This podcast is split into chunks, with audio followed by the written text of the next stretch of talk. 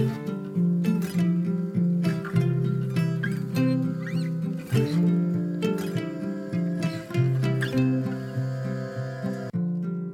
och välkommen till For Health med Anna Sparre! Idag ska vi prata om vårt ursprungliga rörelsemönster. Visste du att vi har sju stycken grundrörelser som vi är gjorda för att använda dagligen? Men en del av dem försvinner med vår moderna livsstil. Idag får du reda på varför och hur du ska få in dem i din vardag eller i din träning. Om du är nyfiken efter avsnittet så hittar du mer information på forhealth.se. Och kom ihåg, du kan också boka mig som föreläsare. Jag föreläser bland annat för företag och privata grupper.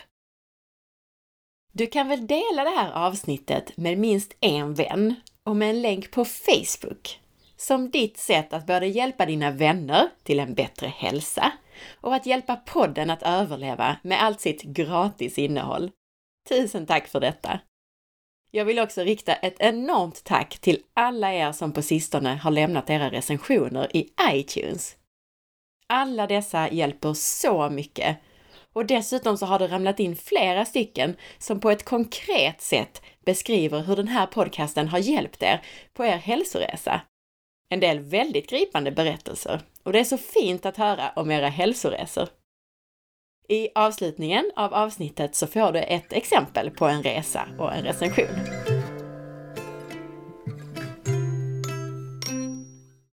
Vårt moderna rörelsemönster är långt ifrån optimalt för vår hälsa.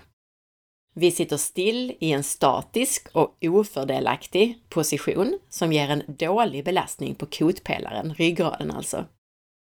Det statiska i det här, det ger oss syrebrist i muskler med mjölksyra och för lite blod och därmed en sur muskel som får syrebrist. Och som vi pratade om i avsnittet om biomekanik, avsnitt 21, så får du också en onaturlig och ojämn belastning i dina blodkärl av att sitta still, vilket i sin tur då kan skada själva blodkärlen. Men det finns andra saker än själva stillasittandet i vår livsstil som att vi till exempel trycker in våra fötter i stela skor och inte minst trippar runt med höga klackar. Och jag vet, benen blir apsnygga i högklackat, men daglig användning av klackar gör bland annat vad och hälsena för kort och stel. För att då inte tala om misshandeln av dina fötter.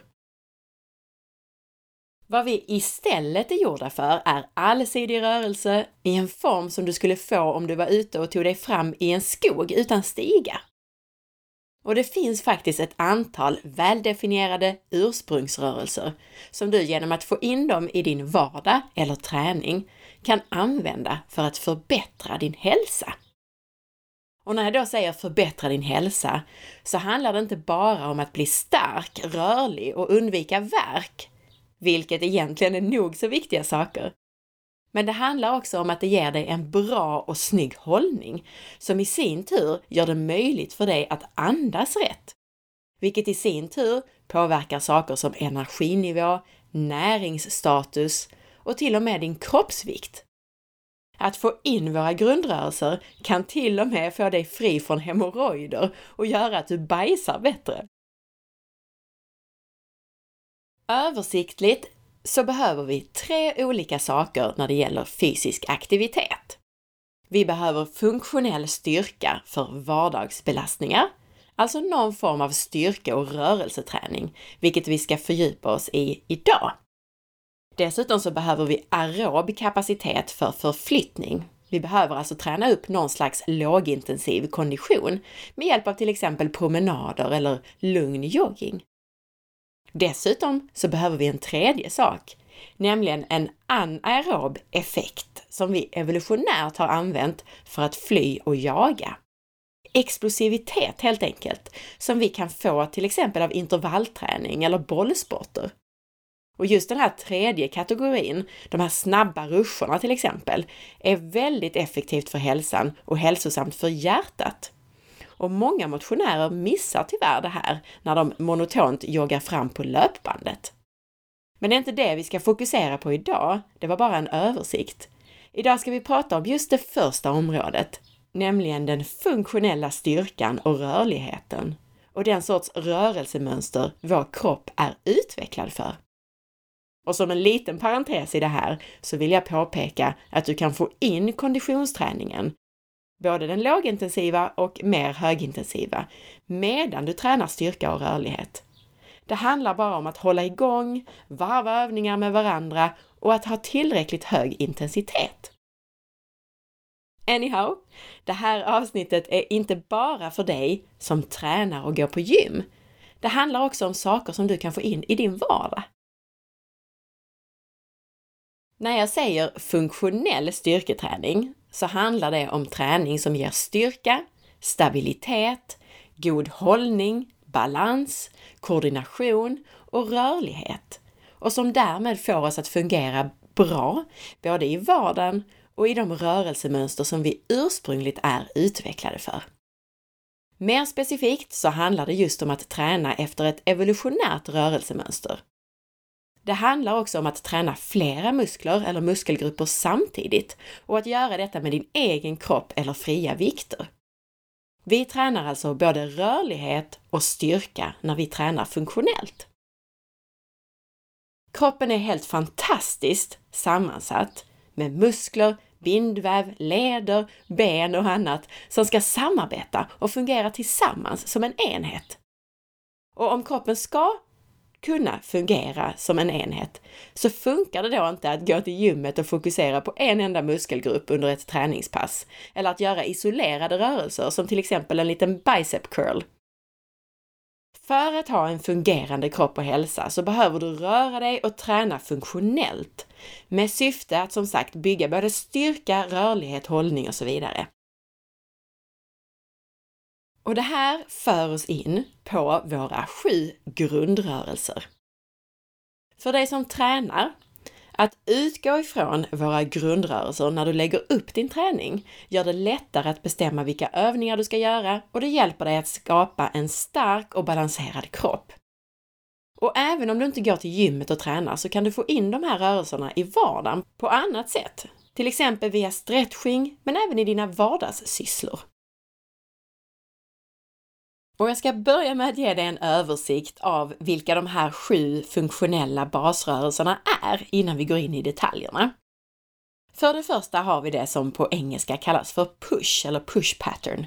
Och det handlar om att skjuta eller pressa. För det andra så har vi det som kallas för pull, pull pattern, som är ett, ett drag. Och sen har vi det tredje som kallas för twist, som är en rotation eller kaströrelse. För det fjärde så har vi det som kallas för lounge, som är utfall. Och för det femte så har vi det som kallas för bend pattern, alltså att man böjer sig framåt, man fäller i höften. För det sjätte så har vi det som kallas för squat, alltså huksittande, att böja benen. Och det sjunde är det som kallas för walk pattern, alltså ett steg i form av gång eller löpning. Det här är alltså våra sju stycken basrörelser, grundrörelser, våra ursprungliga rörelser som vi är gjorda för att använda dagligen. Och vi ska gå in lite grann i detaljerna kring det här, vad det är för någonting och hur du kan få in det i ditt liv. Och vi börjar med ettan, push, att pressa, trycka eller skjuta någonting. För vem har inte lagt upp någonting på en hög hylla eller puttat någonting framför sig? Det här är just den här pressrörelsen. Rörelsen press och tryck användes evolutionärt för att flytta saker som stenar eller bygga skydd med stockar. Men att trycka dig upp från marken, putta någonting eller lyfta saker ovanför huvudet är ju fortfarande någonting som vi använder oss av. Att pressa kan alltså innebära att du trycker eller skjuter någonting framför, under eller ovanför dig. När du tränar en pressrörelse så använder du hela kroppen, men mest överdelen av kroppen. För att få in det här i din vardag, det här med push, alltså att skjuta eller pressa, se till att lägga dig på magen på golvet minst en gång om dagen och ta dig upp därifrån. Då ska du se att du skjuter ifrån med armar och överkropp. Och ännu bättre, gör några armhävningar varje dag. Rent evolutionärt så är vi gjorda för att hålla till på marken med jämna mellanrum. Det fanns inte höga stolar, höga sängar och höga toaletter under evolutionen. Fundera på den. Går vi djupare i träning och särskilt för dig som går till gymmet så finns det både vertikal och horisontell press. En vertikal press är till exempel när du pressar hantlar vertikalt ovanför huvudet. En horisontal press är när du pressar vikten från dig horisontellt, till exempel i bänkpress, men också en armhävning som jag nämnde innan. För att få bra balans och styrka i överkroppen så kan du använda dig av både de här vertikala och horisontella pressarna. Och för dig som inte går till gymmet, kombinera armhävningarna på vardagsrumsgolvet med att lyfta ett par tunga böcker upp och ner ovanför huvudet. Då får du in både det horisontella och det vertikala skjutet eller pressen. Och som sagt, spendera mer tid på golvet i markhöjd alltså. En av mina personliga favoritövningar som är en press eller skjutövning, det är så kallade dips. Alltså att du dippar ner mellan två stänger eller dippar mot en bänk eller trappa. Och andra pressövningar som jag själv gör är just armhävningar. Och om jag går till gymmet så gör jag gärna en axelpress som en vertikal press, alltså i en maskin på gymmet. Alternativt så lyfter jag hantlar i en vertikal press. Och ett tips här, det är att man kombinerar två stycken grundrörelser i en övning. Nämligen att göra benböj med vertikal press med hantlar. Alltså det jag gör, det är att jag böjer ner i en benböj, ner mot huksittande alltså. Och på vägen upp så lyfter jag, eller alltså trycker upp hantlar ovanför huvudet. Jag pressar alltså hantlarna uppåt. Så där kombinerar jag både benböj eller squat och det här press eller skjutövningen. Så för att summera den här första grundrörelsen så kan du alltså göra övningar som dips, axelpress, bänkpress och armhävningar till exempel. Den andra av våra grundrörelser, pull, alltså på svenska drag, det är en enormt viktig rörelse. För det är ingen tillfällighet att barn gillar att hänga och klänga i saker. Rent evolutionärt så släpade vi på stockar och stenar, vi klättrade och efter en lyckad jakt så släpade vi hem ett byte. Ett bra drag och en stark rygg krävs, inte minst för att kunna klättra. När du tränar dragrörelser så är det främst baksidan av ryggen som du tränar. Men du tränar också armar, axlar, bål och även ditt grepp. Och just överkroppens baksida är svag hos många kontorsråttor. Se till att få in mer dragövningar i ditt liv. Det här är en av de vanligaste obalanserna, att man är alldeles för svag på ryggen och för stark och kort på framsidan. Och det här ger dålig hållning, värk och så vidare och så vidare.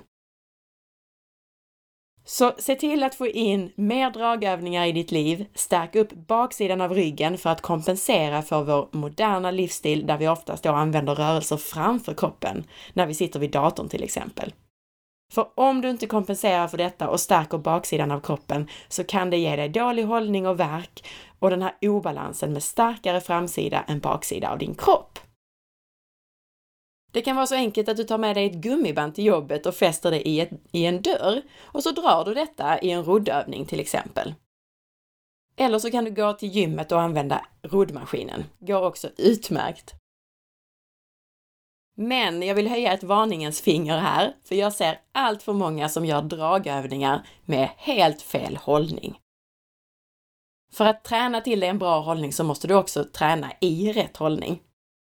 Om du sitter i en roddmaskin och axlarna pekar fram och du sjunker ihop så tränas fel muskler. Stå eller sitt med en bra hållning, fram med bröstet, bak och ner med axlarna när du drar. Och när det gäller det här med drag så är en annan av mina favoritövningar, alltså förutom den här pressrörelsen dips, så är en dragövning i form av så kallade chins eller pull-ups en riktig favorit. Och det här innebär att du helt enkelt hänger i en stång och drar dig upp. Chins kallas det efter engelskans ord för haka, eftersom hakan ska upp till eller över stången. Som i ordet chin alltså. Dragrörelsen kan också delas upp i horisontella och vertikala dragövningar. Vertikalt drag kan vara sådana här chins eller pull-ups och horisontellt kan vara olika former av roddövningar. Och du kan dra ovanför, bakom eller framför kroppen. Låt fantasin flöda. Är jag på gymmet så gör jag gärna vertikala drag i form av chins, alltså pull-ups, och horisontella drag i någon slags roddmaskin. Och det här är kanske den del av våra grundrörelser som är svårast att få in i din vardag om du inte går till gymmet.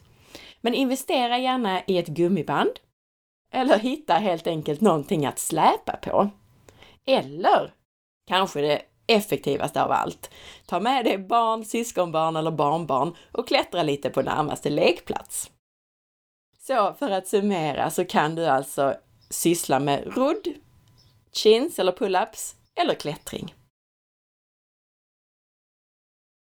Vår tredje grundrörelse, twist, rotation eller kast. Att rotera kroppen sker oftast i kombination med andra rörelser, till exempel när vi kastar eller när vi springer. För att kasta så krävs det en rotation i kroppen. Och av alla djur så är människan överlägset bäst på att kasta saker. Redan bebisen, som inte kan gå eller stå än, börjar rotera eller vrida sig på olika sätt. Bebisen ålar sig till exempel fram. Och de flesta naturliga rörelser involverar någon form av rotation. Problemet är att de flesta övningarna som vi utför i gymmet inte innefattar en roterande rörelse. Det är alltså väldigt lätt att ditt gympass blir onaturligt och inte alls ändamålsenligt. Det finns två huvudtyper av rotation. Vi har själva rotationen, alltså när vi roterar kroppen, och sen har vi antirotation, när vi motverkar att kroppen ska rotera. Och kroppens rotationsmuskler jobbar faktiskt mest med att bromsa in rotationer så att vi inte snurrar runt. Rotationer kan du träna genom allt där du vrider kroppen eller håller emot en vridning. Du kan i din vardag förflytta saker i sidled. Du kan använda ett gummiband som du drar i sidled eller diagonalt. Du kan kasta boll. En enkel övning är att kasta en medicinboll i sidled mot en vägg.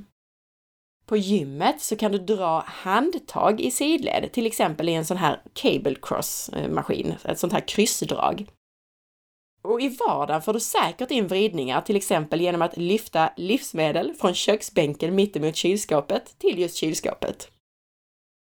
Så du kan ju egentligen bara få in det här i din vardag. Gör det då med god hållning, kontrollerat, så får du in det här när du packar upp matvarorna från affären. Är jag på gymmet så brukar jag värma upp axlar och bål med rotationsövningar i just en så kallad cable cross. Alltså jag drar handtag i diagonala roterande rörelser.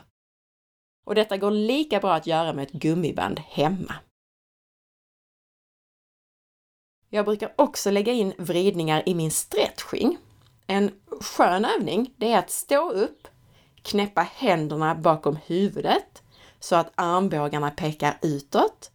Och det här ska få dig att dra bak axlarna och få fram bröstet. Och när du står så, så vrid hela överkroppen fram och tillbaka så att näsan och bröstet pekar först åt höger, sen åt vänster och så fram och tillbaka ett antal gånger. Jätteskön övning som är en vridning och stretchar och hjälper dig till en bättre hållning. Vår fjärde basrörelse, lounge eller utfall, användes evolutionärt för att ta sig fram och kliva över saker i terräng, men också för att kasta spjut. Även idag gör vi utfall, till exempel när vi går upp och ner för trappor eller kliver upp på en pall eller en stol. Ett utfall är alltså ett stort, långt och djupt steg framåt kan man säga. I idrotten så används den här rörelsen i kastgrenar men också i bollsporter.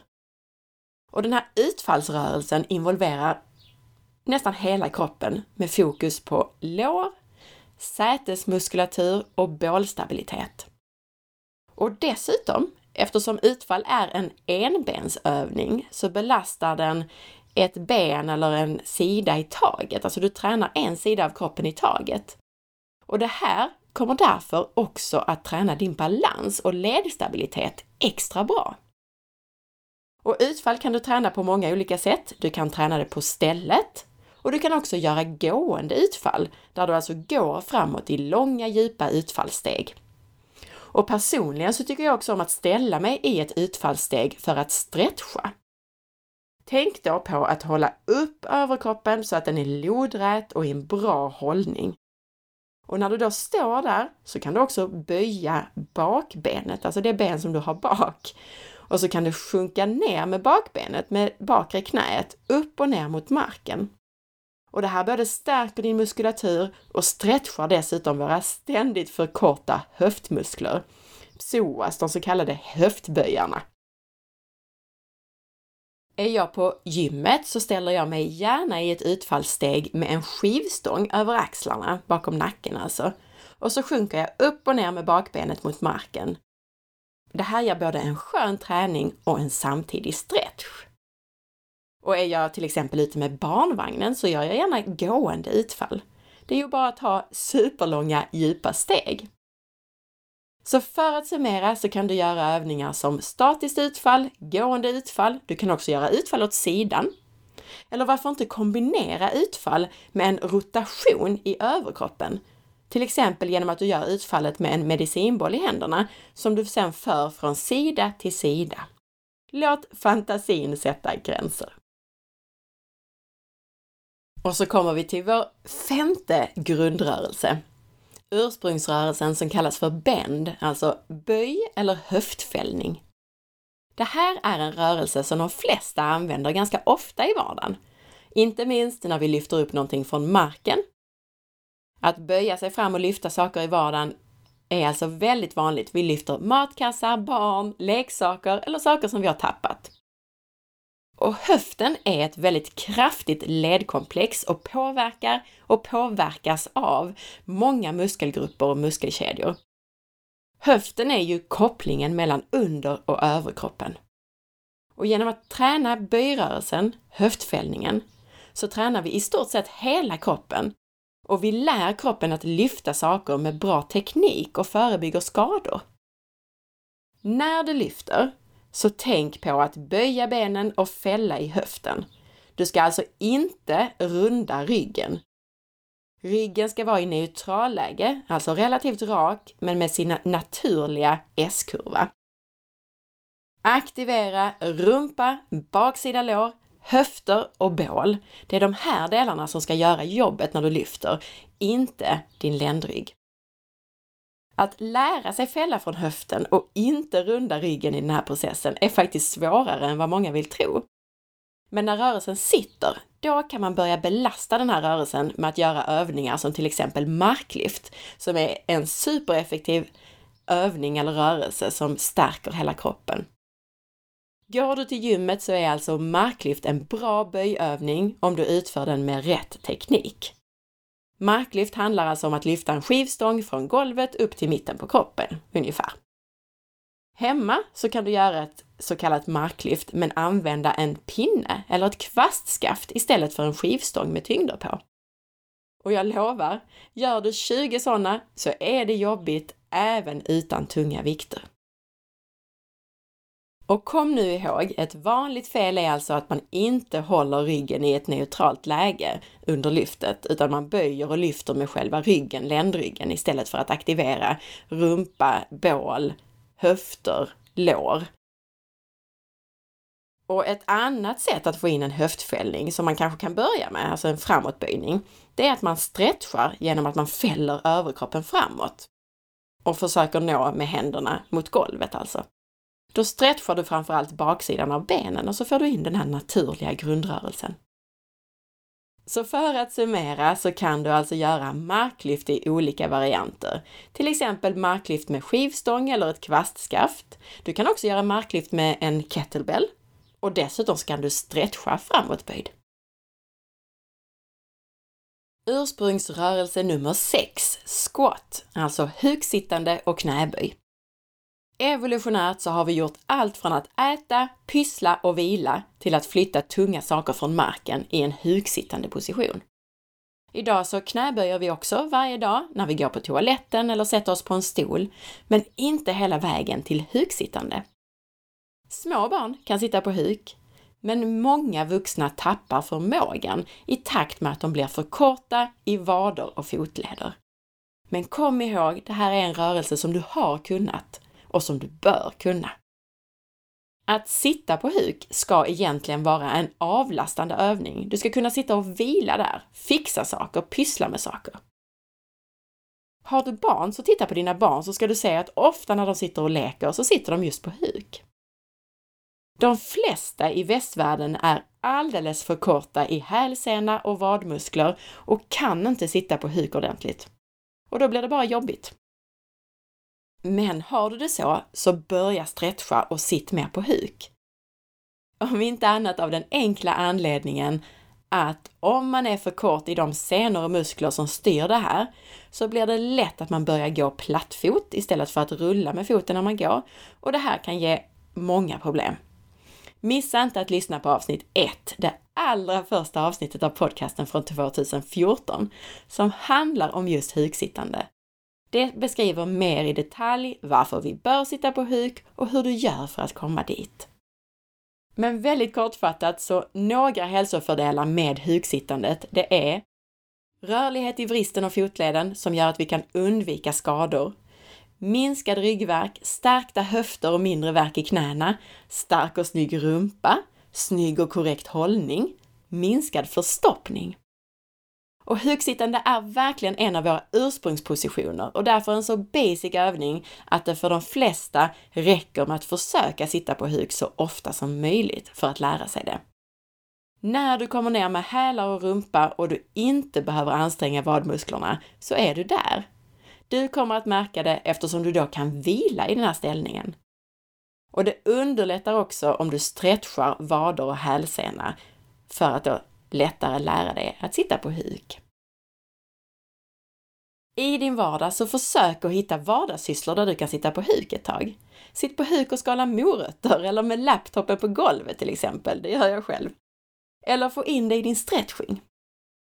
En styrkeövning som tränar den här grundrörelsen är knäböj eller squat.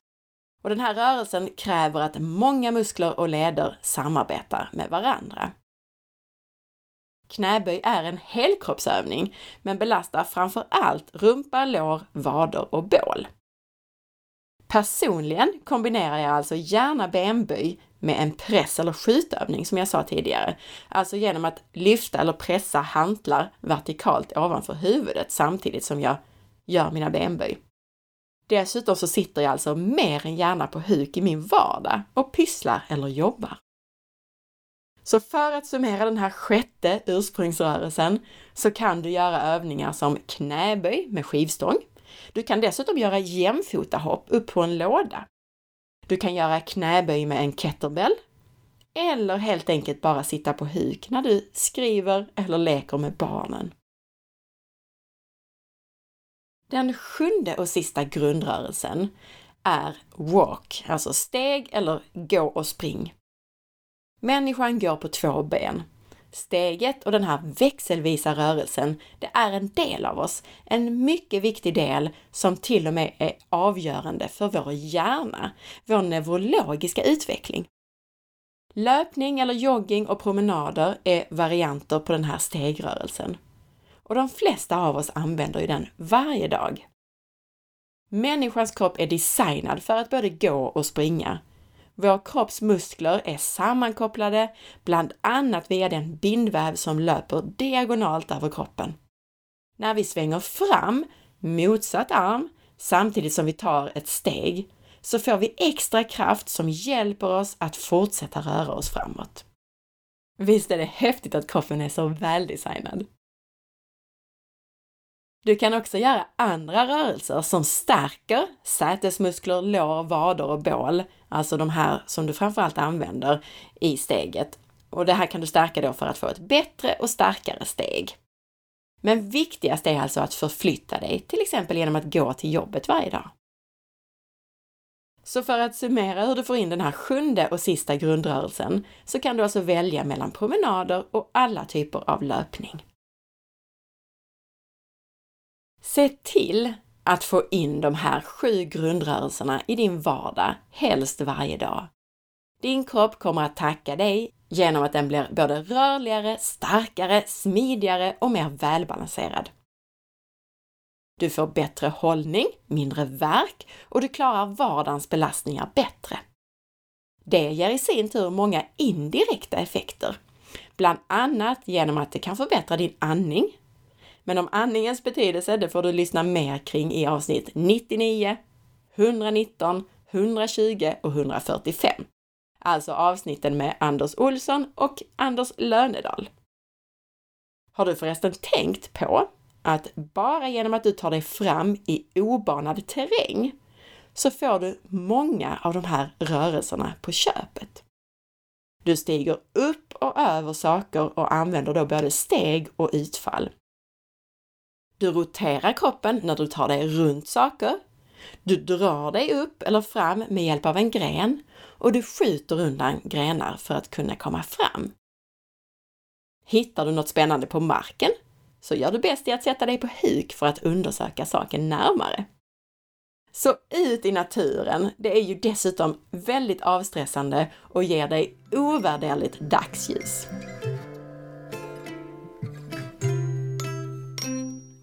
Tusen tack för att du lyssnade! Missa inte att följa med på forhealth.se och på facebook.com forhealth.se och på Instagram via asparre. Om du vill bidra till poddens överlämnad, gör då också som Tynningö och gå in i iTunes eller i din app på mobilen och lämna din recension av podcasten. Tynningö skriver i iTunes. Bästa som hänt mig! Denna podd är så proffsig, så inspirerande. Anna har gjort att jag har återkommit till min starka fundering om att byta yrke från jurist till näringsterapeut. Tankarna fanns för 20 år sedan efter att ha drabbats av en parasit i magen under en resa i Kina. Jag tog då några kurser i steget mot yrkesbyte. Mycket annat hände sen, men nu har Annas podd, hennes blogg och Facebook-sida gett mig tillbaka viljan, fokuset och kraften så galet mycket. Innehåll, pedagogik, rösten, valet av intervjuade och intensiteten i inlägg och podd, alltid någonting varje vecka, är helt ovärderliga. Tack, tack, tack till superkvinnan Anna från Plommonet. Tusen tack för den här jättefina och inspirerande recensionen. Vi hörs om en vecka. Ha en fantastisk dag och ta hand om dig. Hej då!